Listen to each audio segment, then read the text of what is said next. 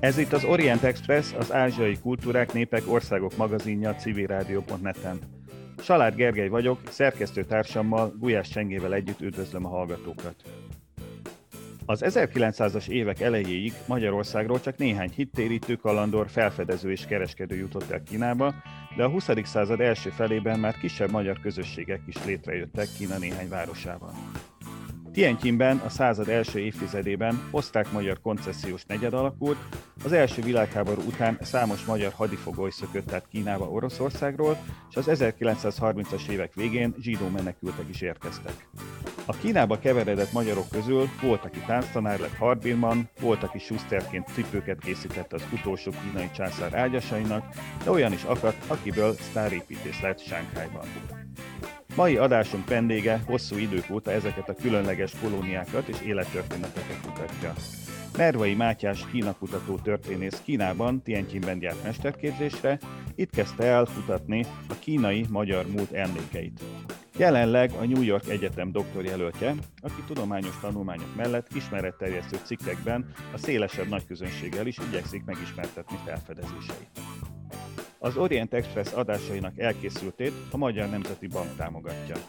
Felhívjuk hallgatóink figyelmét, hogy az Orient Express adásai nem csak a civilrádion.net-en hallgathatók, hanem podcastként az interneten is, az expressorient.blog.hu oldalon, továbbá a különféle podcast alkalmazásokban. Vendégünk tehát a mai műsorban Mervai Mátyás, akivel Zoomon beszélgettünk, hiszen ő New Yorkban tanul, ott írja a doktori disszertációját, ezért a szokásosnál rosszabb hangminőségért a hallgatók elnézését kérjük.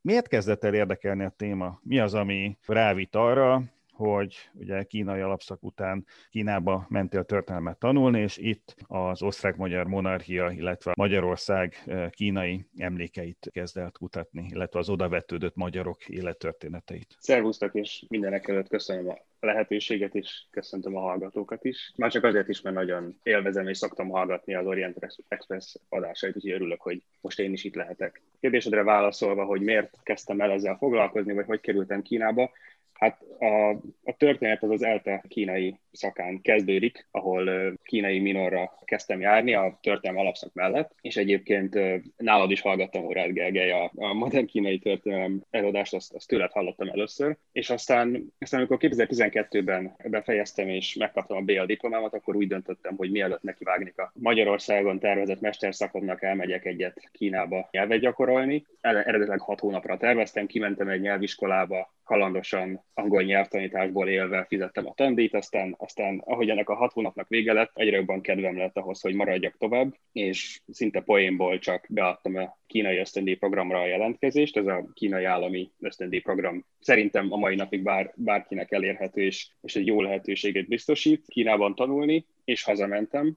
és aztán később így jeleztek vissza, első, második forduló, hogy, hogy mehetek, és, és gyakorlatilag így kerültem be egy, egy éves nyelvi képzésbe, aztán pedig utána három éves történelmesterszak, amit modern és jelenkori kínai történelmesterszaknak hívtak, és hát ez volt, a, ez volt az eredete annak, hogy én Kínába kerültem. Hát ami a témát illeti, hogy miért ezt a témát, az pedig talán talán onnan kezdődik, hogy még, még Budapesten lévén egyetemi éveim alatt olvastam a Falanster blogon mi Amerik Leventének a cikkét a osztrák-magyar koncesszióról Tianjinben, és gyakorlatilag ezt keltette fel az érdeklődésemet, hogy volt ilyen, és aztán olvastam a híres filológus professzor József Sándornak a könyvét Kína és az osztrák-magyar monarchia, és ezekből táplálkozva kezdtem el kutatni kint a helyszínen, hogy mi is az, ami felelhető a koncesszió történetéről. Tehát valahogy így indult. Ugye a dualizmus előtt Magyarország és Kína között nem volt semmiféle államközi kapcsolat, az osztrák-magyar monarchia korában hogyan alakult ki végül is a két állam közötti kapcsolat? Nagyon hasonlít az osztrák-magyar monarchia kínai kalandjának története a, a többi nyugati, korabeli nyugati nagyhatalom, illetve kapuktojásként, de nagyhatalomként szintén Japán 19. század végi imperializmusának története. Ez a versenyfutás Kínáért címen szokták emlegetni ezt az időszakot. Nagyobb vonalakban ugye az ópiumháborúk a század, 19. század közepétől kezdve, és az azt követő szerződések után megnyílnak erőszakkal ugye a, a kínai kikötők, és egyre több külföldi hatalom igyekszik magának kihasítani egy kis érdekszférát, és az osztrák-magyar monarchia is ebbe a versenyfutásba csatlakozik be. Kicsikét, mint későn jövő, de nem mint utolsó. Az 1800-as évek végén már, már diplomáciai képviselete van az osztrák-magyar monarchiának Pekingben, és igazából az 1899, 1900, illetve 1901, tehát ez a kicsit több mint két éves időszak az, amikor a híres boxer felkelés, vagy boxer lázadás, vagy boxer háború, attól függ ki, hogyan, milyen irányból nézi, egy kínai felkelésnek a leverésére a külföldiek összeszövetkeznek,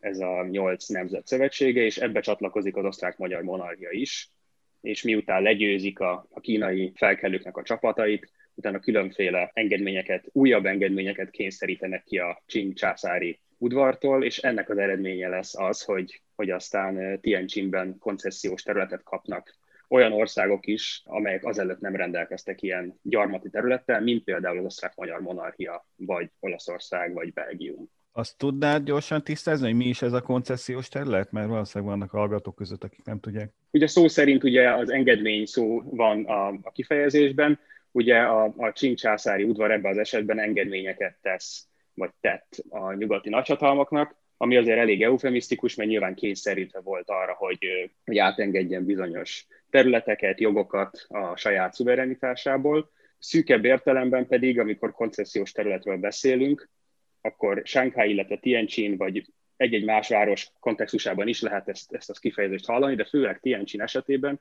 ez azt jelenti, hogy konkrét fizikai területet hasít ki a város területéből egy-egy hatalom, az körül, jól körülhatárolva azok az utcákra, azok a földterületre neki van területen kívüli joga, azaz ott az adott külföldi hatalomnak a jogszolgáltatása, a jogrendszere érvényesül, és nem a kínai államnak a, a jogrendszere. Tehát én nagyon leegyszerűsítve azt lehet mondani, hogy Tientjinben működött valamiféle osztrák-magyar gyarmat. Tudom, hogy hivatalosan ezek nem számítottak gyarmatnak, de gyakorlatilag akként funkcionáltak, nem? Igen, tehát szerintem, szerintem megengedhetjük nyugodtan informális értelemben a, a gyarmat kifejezést is akár. Tehát a tágabb értelemben ez egy, ez egy olyan terület, amely, amely kikerül a, az eredeti tulajdonos fennhatósága alól, és egy külföldi betolakodó alá kerül, tehát a, a gyarmat kifejezés ilyen szempontból helyes le, lehet, igen. Hogy nézett ki ez az osztrák-magyar koncesziós terület ilyen címben? Tehát egyrészt mekkora volt, másrészt pedig milyen épületek voltak benne, vagy milyen nem tudom, infrastruktúrális beruházások jöttek létre? Itt ugye az 1900-as évek legelejéről beszélünk, amikor ezt a területet eh, kontrollálta a monarchia. Ahogy mondtam az előbb, a, gyakorlatilag a boxer háború, vagy boxer felkelés közvetlen következménye a, a Tianjini koncesziós zónák eh, kibővítése, azelőtt csak a britek briteknek és a franciáknak, illetve a németeknek volt ilyen, ilyen területük, de, de a lázadás leverését követően az olaszok, az osztrák-magyarok, a belgák, az oroszok és persze a japánok szintén kihasítottak maguknak egy-egy területet, és hát az osztrák-magyar monarchia által igényelt és aztán megkapott szerződéssel átadott terület, az egy,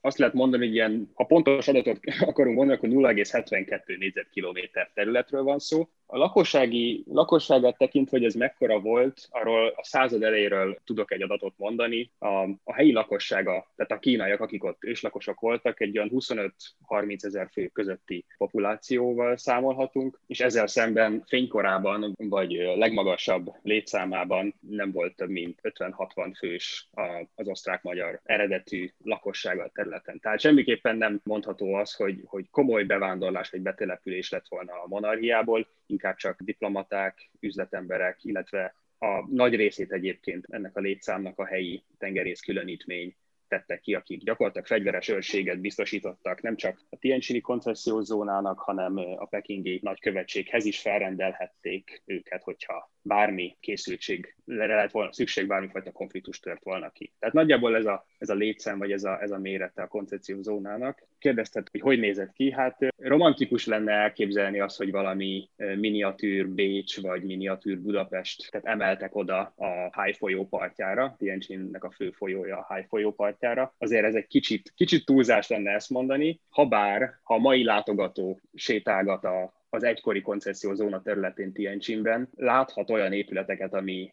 emlékezteti őt, ennek a Dunai monarchiának az építészeti stílusára, de ezek talán megállapíthatja, hogy egy kicsit is ismerős a közép-európai régióban, hogy ezek nem eredeti épületek, még hogyha autentikusnak is próbálnak látszani, ezeket az utóbbi húsz évben emelték turisztikai látványosság céljából. Tehát ezeket, ha leszámít, vagy levesszük ezeket a modern épületeket, amiket a turizmus miatt emeltek oda, hát nagyon kevés olyan épület van, ami tényleg megmaradt, illetve eredetileg is viszonylag kevés volt, ilyen például a konzulátus épülete, ez, ez megmaradt ma, és ezt többször felújították, ez azt hiszem a legutóbb, legutóbb mint egy egyelőre nem nyilvános kis múzeum, működött, de előtte különféle éttermek voltak benne. Én 17-ben hagytam ott Tianjin, szóval akkor még, akkor úgy látszott, hogy talán lesz belőle valami fajta múzeum. Aztán a konzulátus épületén kívül mindenképpen látható ma még és autentikus, illetve autentikusan felújított a Tiszti Casino épülete, ami most egy amolyan Kínában szokásos, nagy hangzású vagy jó hangzású, de gyakorlatilag semmit mondó intézménynek tűnik a külföldi kultúra központja, vagy valami hasonló névre hallgat. Nem tudom pontosan mi zajlik ott, de nagyon szépen fel van újítva. És ezen a két épületen kívül ma még talán a, a híd, a, ami a koncesszió területén volt látható, ami szintén a monarchia idejében emeltek, és villamos is járt rajta, illetve egy-két villa, ami, ami a korszakból származik, és nagyon szépen néznek ki, ezek ugyan mondható, hogy osztrák stílusú kis villácskák, de nem kötődnek direkten a koncesszióhoz, mert ezek korabeli haduraknak voltak a, a rezidenciáik, akik oda költöztek, mert így kikerülhettek a, a császári fennhatóság alól. Ilyen például az első miniszterelnök, aztán elnök Yuan Shekai-nak a, a villája, vagy egy másik hadúr Fangoljannak a villája, mind a kettő a, a monarchia koncessziójában található. Tehát ezek azok az épületek, amik, amik megmaradtak, illetve akkoriban épültek. Hogyan szűnt meg a koncesziós terület? Mondhatunk két évszámot, az egyik az a, a de facto megszűnése, ez 1917. 1917 az az év, amikor Kína, a, a fiatal kínai köztársaság a Csing dinasztia bukása után megalakult kínai köztársaság hadat üzen Németországnak és az ország magyar monarchiának, illetve a központi hatalmaknak, és az Antant oldalán lép az első világháborúba hadba, és ekkor bevonulnak a kínai csapatok az osztrák-magyar, illetve német koncesziós területekre is Tianjinben. Tehát ez, ez gyakorlatilag a, a tulajdonképpeni vége a koncesziós hatóságnak, de hivatalosan csak a Párizs környéki békeszerződések, amit eh, azt hiszem, hogy mindenki jól ismer, ugye az osztrákok esetében a saint germaini béke, a magyarok esetében ugye a trianoni békeszerződés, az, ami hivatalosan is elcsatolja ezeket a területeket, és megszűn mindenfajta jogigény lehetősége a koncesziós területekre.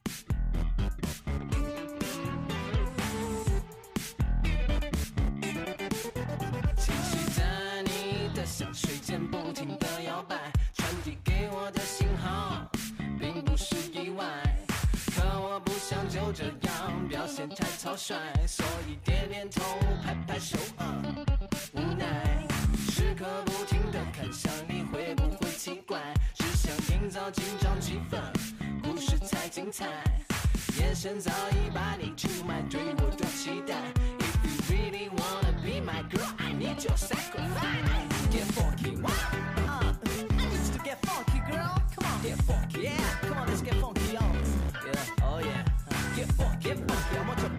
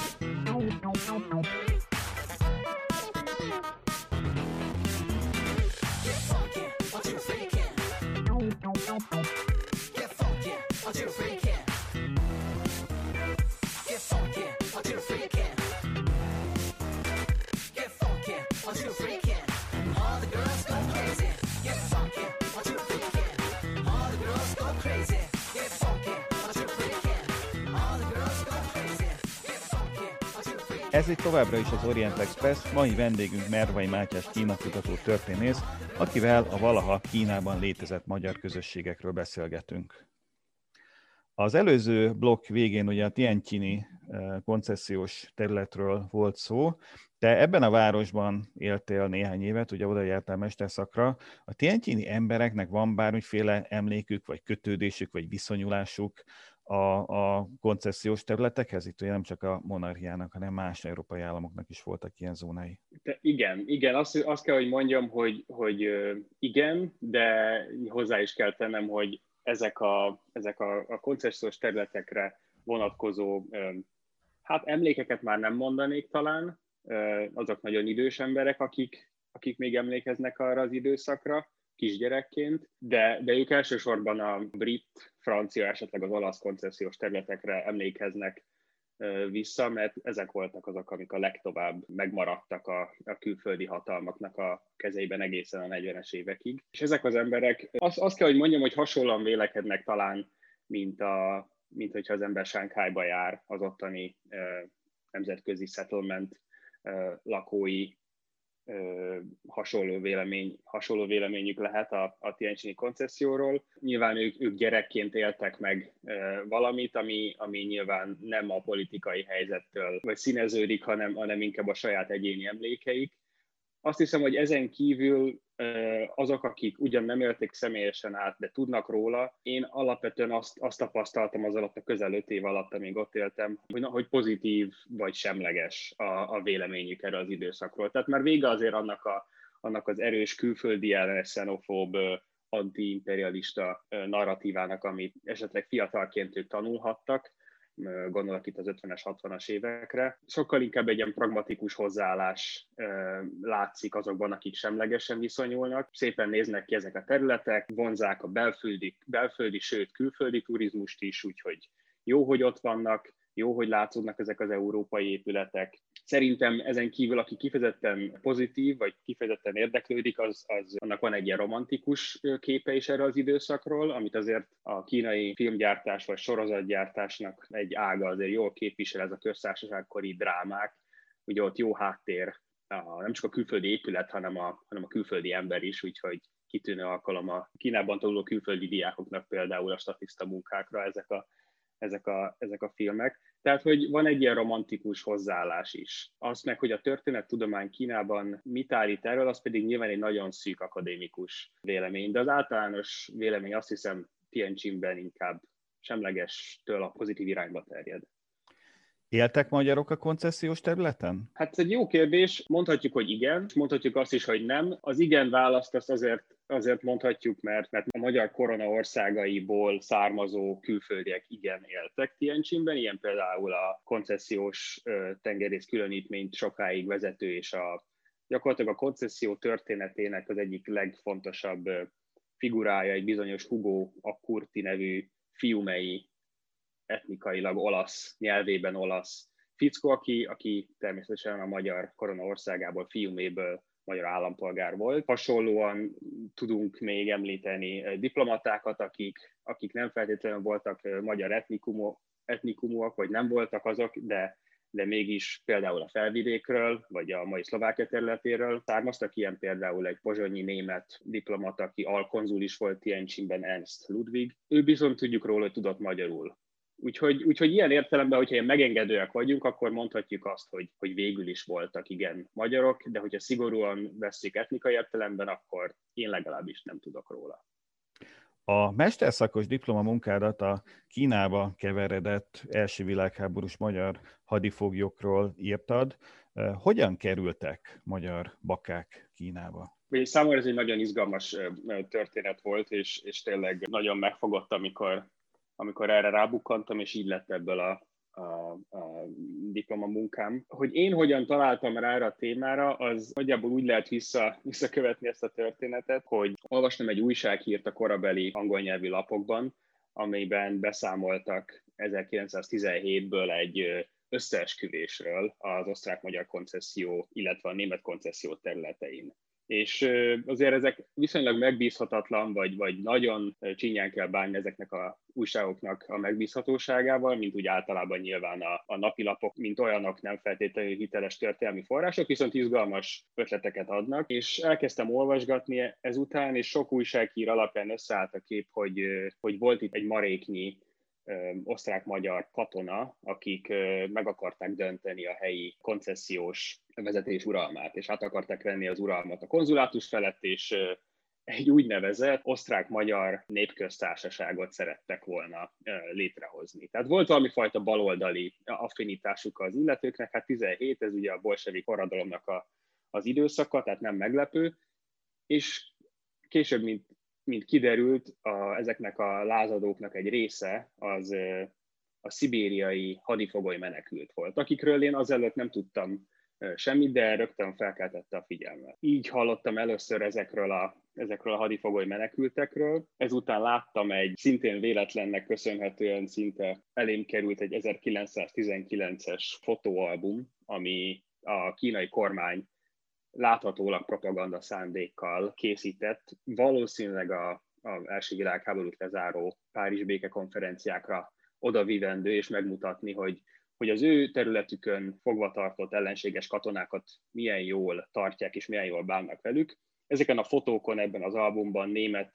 török és osztrák-magyar katonák voltak láthatók, akik különböző pekingi, illetve mandzsúriai vagy észak-kelet-kínai táborokban ültek, mosolyogtak, eddegéltek, és nagyon, nagyon joviális viszonyt tartottak fönn a kínai őreikkel. És ez volt a másik olyan pont, ami, ami után tényleg úgy döntöttem, hogy ennek érdemes utána járni, hogy mit kerestek ezek a katonák ott, hogy kerültek oda, és kik voltak egyáltalán. Gyakorlatilag így ugrottam neki a, a történetnek különböző kínai, magyar, osztrák és más levéltári anyagokkal, kutattam ki ezt a témát, és akkor tárult föl gyakorlatilag a, a történetük, ami vázlatosan úgy mondható el, hogy valamikor az első világháború folyamán, általában 1915-től kezdődően egészen 17-ig mondjuk bezárólag a keleti fronton fogjulestek, az orosz szári csapatok fogjulejtettek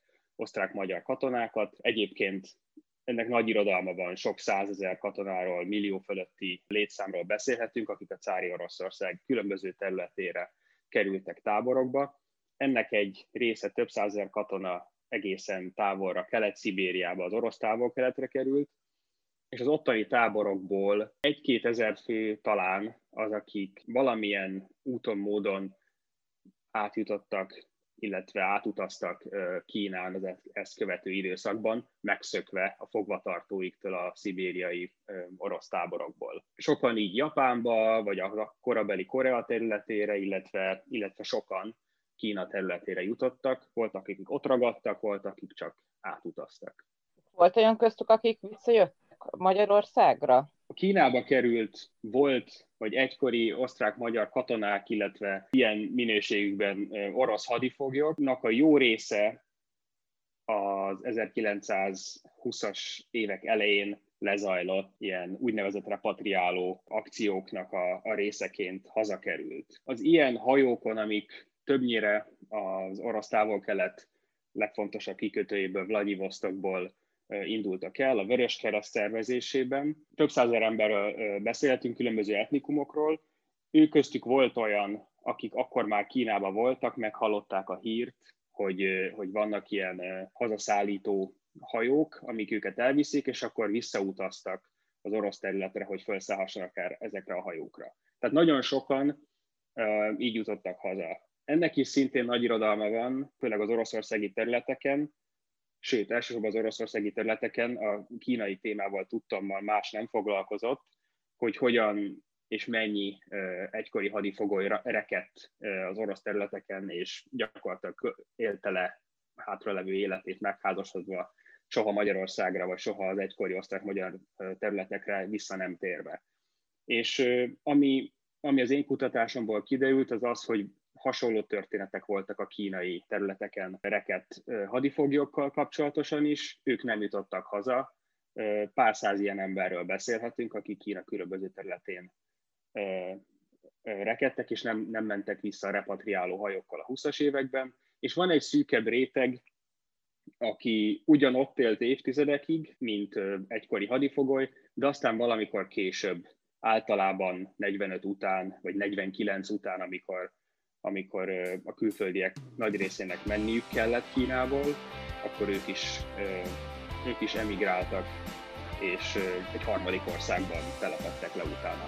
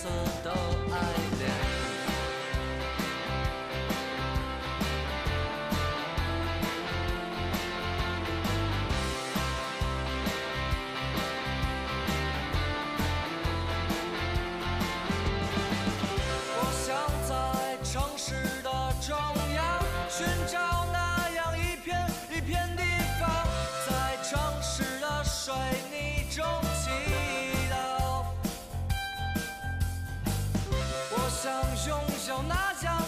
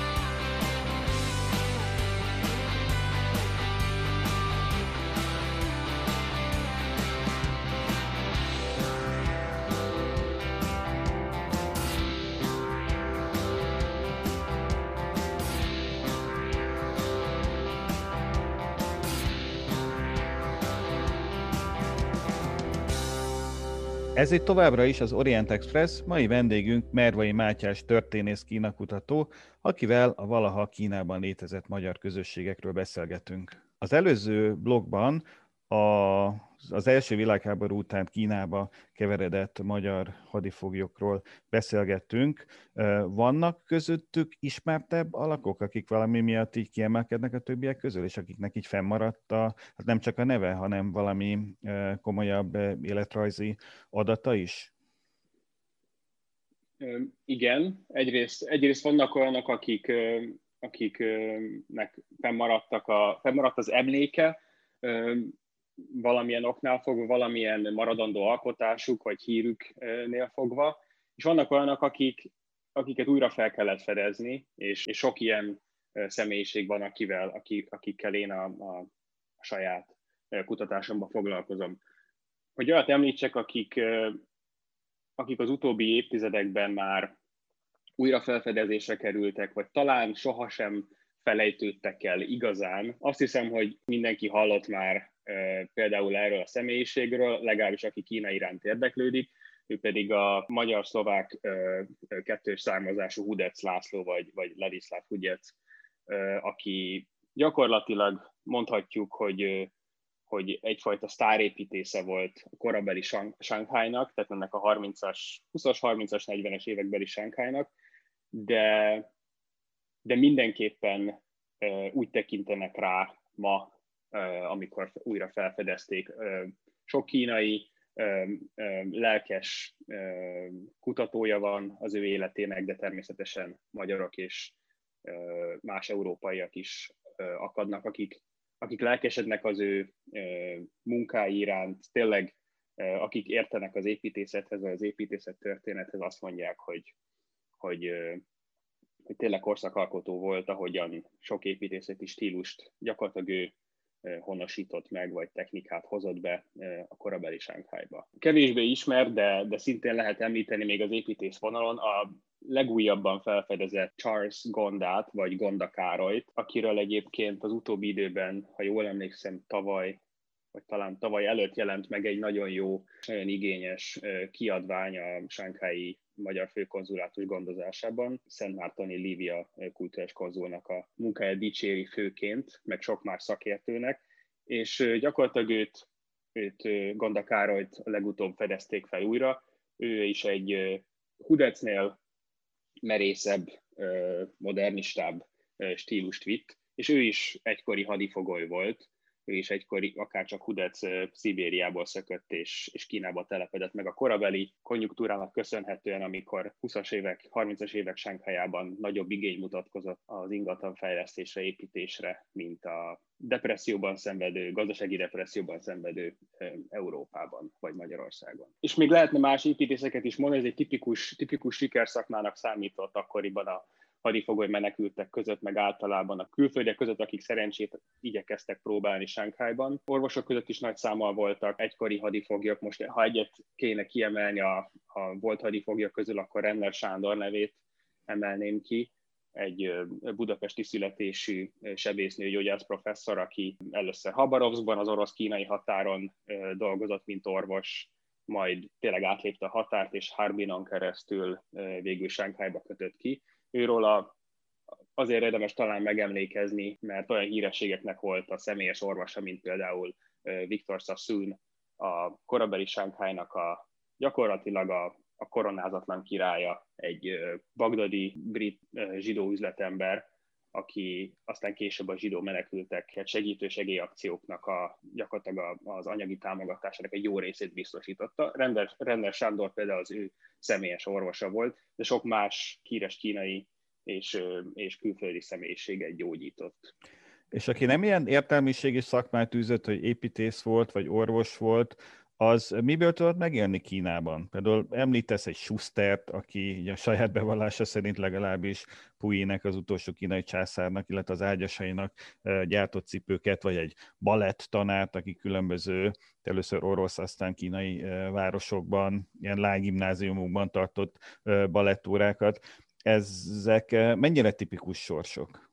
Igen, igen, abszolút, abszolút mondható, hogy, hogy, hogy tipikus sorsok. Gyakorlatilag ez a, ha nem építész, orvos, vagy valami fajta más mérnök az illető, akkor, akkor valószínűleg valamilyen fajta szakmát űzött, amit már otthonról hozott, vagy esetleg útközben talált ki magának. Erre az előbbire, az otthon tanult szakmának a Kínában történő kamatoztatására jó példa ez a Liska Márton nevű cipész, Schuster, aki aki Harbinban, Észak-Kelet-Kínában telepedett meg, mint, mint hadifogószökevény, és, és élt ott információim szerint legalább az 50-es évekig, azt, hogy végül ott maradt-e Kínában, vagy emigrált, erről nincsen információm, de minden esetre a 30-as években annyira híres lett a, a munkájáról, hogy a Manju Bábál, a Manjukó császárának, Puinak, az egykori Csing utolsó császárnak a, a, az ágyasainak a cipét ő készítette, igen, ahogy mondod.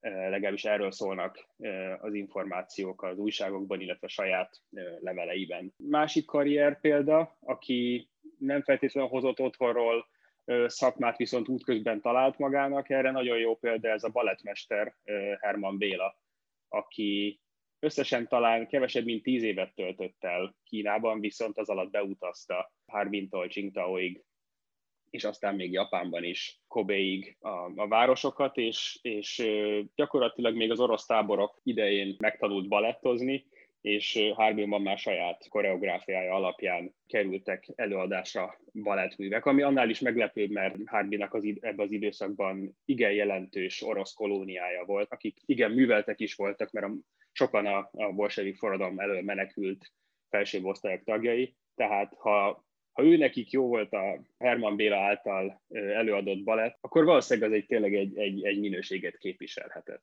Tehát ez is egy, ez is egy tipikus sorsnak mondható, igen. Ezek a Kínába szakadt magyarok tartották valamilyen módon a kapcsolatot az otthoniakkal? Tehát például leveleket írtak? Bizonyára. Amilyen levelekkel én találkoztam, azok általában a sánkhelyi holland konzulátuson, illetve a sánkhelyi holland konzulátust segítő komorpál, gyakorlatilag ilyen kvázi tiszteletbeli és minden egyéb informális jelzőt hozzátéve konzulnak a segítségével jutottak sokszor el Magyarország és, és Kína között. Ezek azok, amiket a levéltárak megőriztek, és ennél fogva én láthattam őket. Bizonyára ezen kívül, amíg nem indult el a japán-kínai háború, addig a postaforgalom lehetővé tette, hogy aki ki tudta fizetni a, a bélyeget, az, az tudott levelezni a családjával, és hírt adni, hogy túlélte a háborút, és egy darabig még nem jön haza. Ebben az időszakban ugye nem volt közvetlen diplomáciai kapcsolat Magyarország, illetve a köztársasági Kína között. A magyar állam foglalkozott valamilyen módon ezekkel a, a valaha őt szolgáló hadifoglyokkal? Nagyon érdekes kérdés, és ez az egyik olyan kérdés, ami, ami igazán motiválja a jelenlegi diszertációmhoz végzett kutatásaimat. És azt kell, hogy mondjam, hogy ha rövid válasz az, hogy nem, a hosszabb válasz is úgy kezdődik, hogy nem, vagy úgy, hogy, hogy úgy folytatódik, hogy nem annyira. Ez alatt azt értem, hogy az első időszakban, amikor hadifoglyokról volt szó, rögtön az első világháború lezárultával, a magyar államnak láthatólag, és talán érthetőleg is nem igen volt kapacitása, főleg anyagilag arra, hogy foglalkozzon a Kínában maradt egykori hadifoglyoknak a hazaszállításával, vagy a velük való törődéssel.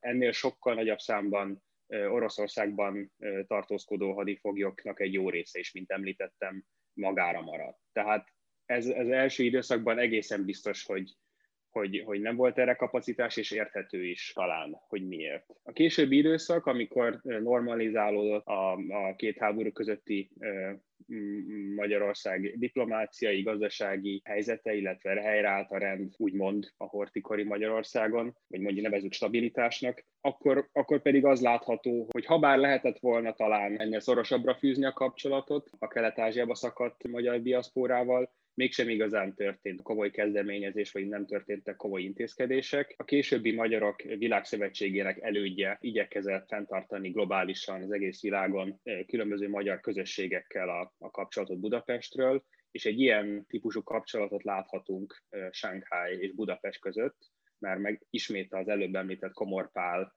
az, aki ennek a levelezésnek a, az egyik oldalán áll, mint a Shanghai magyarok képviselője, és rajta keresztül történnek kapcsolat, illetve levélváltások a, a magyar állammal. Ezeket úgy kell elképzelni, tehát szó sincs pénzbeli segítségről, vagy, vagy ehhez hasonló anyagi támogatásról, inkább, inkább olyasmi, mint magyar turisztikai brosúrákat küldenek, hogy Sánkhájban az ottani, főleg külföldi, de talán a kínai közönségnek is reklámozzák a 30-as évekbeli Magyarországot vagy, vagy esetleg magyar könyveket, magyar nyelvű könyveket küldenek a, a magyar közösség felcseperedő gyermekeinek, hogy tanulhassák a nyelvet, és, és gyakorlatilag hírváltások azok, amik, amik történnek, de komoly intézményi kapcsolattartás nem, nem látszik, és hát ennek a fő oka az, hogy Magyarország és Kína a korszakban nem kötött egymással szerződést, és soha nem jött létre hivatalos diplomáciai képviselet Kínában magyar részről, illetve vice versa.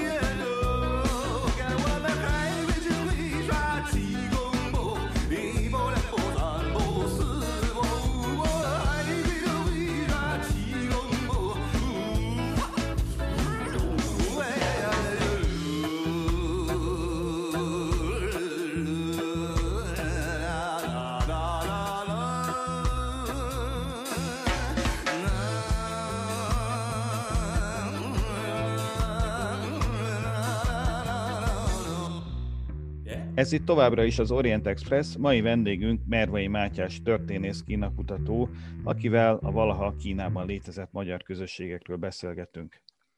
Ez a kínai magyar kolónia a két háború között, akiknek ugye egy részét hadifoglyok tették ki, más része pedig másként keveredett Kínába, ők úgy összesen nagyjából hányan voltak? Gyakorlatilag azt mondhatjuk, hogy a legalábbis a 30-as évekből tudok mondani egy, egy viszonylag pontos, vagy, vagy megközelítőleg pontos számadatot. A 30-as években körülbelül 300 magyar él Kína területén. Elképzelhető, hogy többen voltak. A bizonytalanság abból adódik, hogy nem mindenki regisztrálta magát. A magyar érdekképviseletet ellátó holland konzuli hatóságoknál, tehát elképzelhető, hogy többen voltak, de 300-an nagy biztonsággal megállapító, hogy voltak. Ezek közül körülbelül 150 fő az, akik Sánkhájban éltek. Szintén azért lehet bizonytalan itt a 150 fő, ezek ilyen körülbelüli adatok, mert akik viszont regisztrálták magukat, azok közül is általában csak a, a családfő, a családnak a magyar családfő tagja, a férfi az, aki, akinek a neve szerepel ezeken a, ezeken a regisztrációs éveken. A sok esetben orosz vagy, vagy más nem magyar származású felesége, illetve a, az ő gyermekeik, azok nem minden esetben, sok esetben nem, nem szerepeltek ezen a regisztráción, tehát, tehát gyakorlatilag hozzáadhatunk szinte minden egyes névhez legalább egy, sok esetben kettő-három főt is. Tehát ez a 150 fő, ez biztonsággal megállapítható. Sánkhájban körülbelül ennyi, ennyire tehető az a, az a mennyiség, akik mint zsidó és ebben az esetben hontalan menekültekként érkeztek a késő 30-as években, a második világháború alatt. Ismét Sánkhájról beszélek, illetve körülbelül 150 fő volt úgymond fénykorában, ami ha visszalépünk egy pár évet, a 20-as évek közepét jelenti, Harbinban, illetve a Harbin környéki mandzsúriai ilyen vasúti városok területén. Körülbelül ennyi nagy részt egykori hadifogoly magyar élt, szintén a családjaival, gyermekeivel. Említetted a Sánkhájba menekülő zsidókat. Ők miért pont Sánkhájt választották így az egész világon?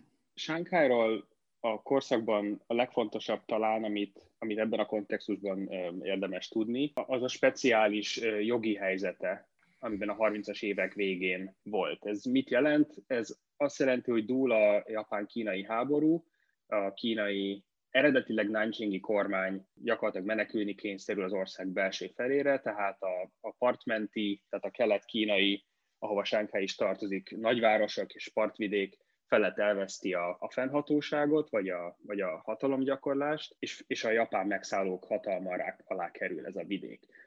Ezen belül Shanghai egészen Pearl Harborig, tehát 41-ig, amíg a Japán meg nem támadja az Amerikai Egyesült Államokat, és így hadi állapotba kerül a szövetségesekkel, valamilyen, valamilyen korlátozott szinten, de gyakorlatilag a 40-es évek elejéig külföldiek megtartják a, a saját ilyen koncesziós zónáik feletti fennhatóságot, így többfajta, többfajta szuverenitás, hogy így mondjam, létezik egyszerre Sánkhájban. Létezik a, a japán megszállóknak a által kontrollált területek, létezik a francia, illetve brit-amerikai hatóságok által megszállt területek, és köztük pedig léteznek ilyen úgynevezett senki földjék. A lényeg az, hogy ha valaki a 20-as, 30-as években, de főleg a 30-as években partot ér Sánkhájban, akkor sok esetben azt mond, amit akar, és ahogy a háborúban megyünk előre, egyre kevésbé ellenőrzi bárki is az ő útlevelét, illetve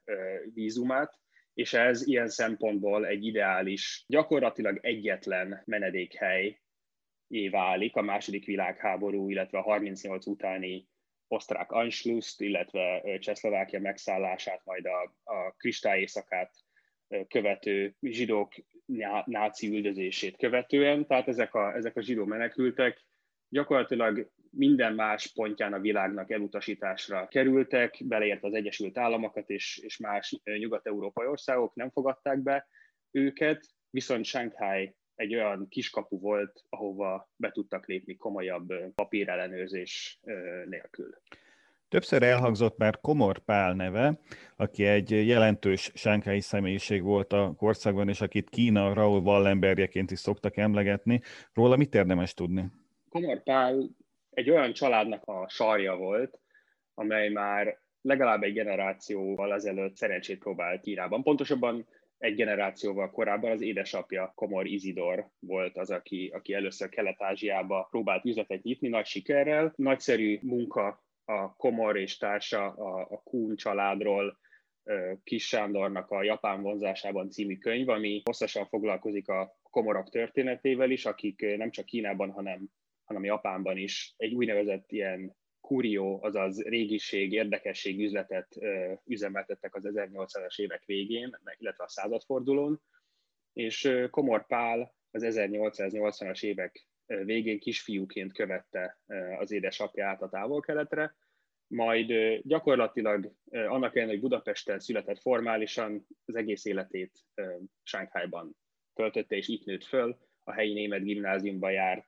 illetve az angol-brit koncesszió területén élt, és, és így került, így lett gyakorlatilag a, a helyi magyar közösségnek egy ilyen informális vezetője, már csak azért is, mert saját üzleti érdekeltségei mellett komoly, komolyan érdekelt és komolyan szívén viselte a, a szegények, illetve a rászorulóknak a, a védelmét. E, első világháború éveitől folyamatosan igyekezett a, először a menekült katonáknak segítséget nyújtani, aztán a két háború között a, a már letelepedett, de még saját lábára nem állni nem képes egykori katonáknak hozott létre ilyen segélyalapot, és gyakorlatilag ez, ez vitte előtt oda, hogy a, a 30-as évek végén, amikor még nagyobb számban érkeztek szegény rászoruló, nincstelen emigránsok Sánkhájba, az előbb említett zsidó menekültek személyében, akkor Komor Pál volt az egyik és, és az egyik legfontosabb vezetője ezeknek az őket segítő segélybizottságoknak, ami az ő, az ő bizottságát nemzetközi bizottságnak, vagy sokan komor bizottságnak ismerték. Sajnos ezekkel a nagyon érdekes történetekkel elment az idő. Az utolsó kérdésem az lenne, hogy mivel foglalkozol mostanában, illetve aki érdekelnének kicsit részletesebben a kutatásait, hol tudja megtalálni az eredményeidet, a publikációidat? Hát jelenleg a, a, az időm nagy részét a, a diszertációban való munka köti le, főként a, a közép-európai menekült közösségek történetével foglalkozom, Harbin, Shanghai és más kínai városokban, itt az 1920-as, 30-as, 40-es évek időszakában, illetve az ezzel kapcsolatos kutató útjaim azok, amik, hogyha ha Covid is engedi, akkor, akkor ezeket szeretném ezeket szeretném megvalósítani. Tajvanon és Prágában tervezek kutatni tavasszal és a nyáron, hogy még többet megtudhassak a, a diplomáciai hátteréről ennek az időszaknak. Illetve legfrissebb és, és jelenleg legérdekesebb ilyen apró kis történet, ami, ami most izgat, ez egy 1930-as években Budapesten tevékenykedő kínai nyelvtanárnak a története, aki lehetséges, hogy Kuomintang ügynök volt, de ezt még kiderítem. És hol találnak meg azok, illetve hol találják meg a, a publikációidat, előadásaidat azok, akiknek sikerült felkelteni a figyelmét? Akik, akiket a, a, a tudományosabb jellegű írásaim, vagy a tudományos publikációm érdekelnek, a valószínűleg általuk már ismert akadémia.edu című honlapon nézhetnek utána, illetve akiket úgy általában a hozzáférhetőbb és népszerű munkáim is érdekelnek, az ők a mátyásmervai.com című oldalon kereshetnek rá. Ezeket a címeket természetesen az epizód leírásban is megadjuk. Most viszont eljárt az időnk, úgyhogy nagyon szépen köszönjük Mervai Mátyásnak, hogy elfogadta a meghívásunkat, köszönjük a hallgatóknak a figyelmet, illetve a Magyar Nemzeti Banknak a támogatást. Önök az Orient Express-t, a civilradio.net ázsiai magazinját hallották, a műsor Salád Gergely és Gulyás Csenge vezették. Az Orient Express adásai nem csak a civilradio.net-en hallgathatók, hanem podcastként az interneten is. A címünk expressorient.blog.hu, de ott vagyunk a YouTube-on és az egyéb podcast alkalmazásokban. A Facebookon pedig a Pázmány Péter Katolikus Egyetem Modern Kelet-Ázsia kutatócsoportjának oldalán lehet megtalálni az adásokat és készítőiket. Tartsanak velünk a jövő héten is, a viszont hallásra!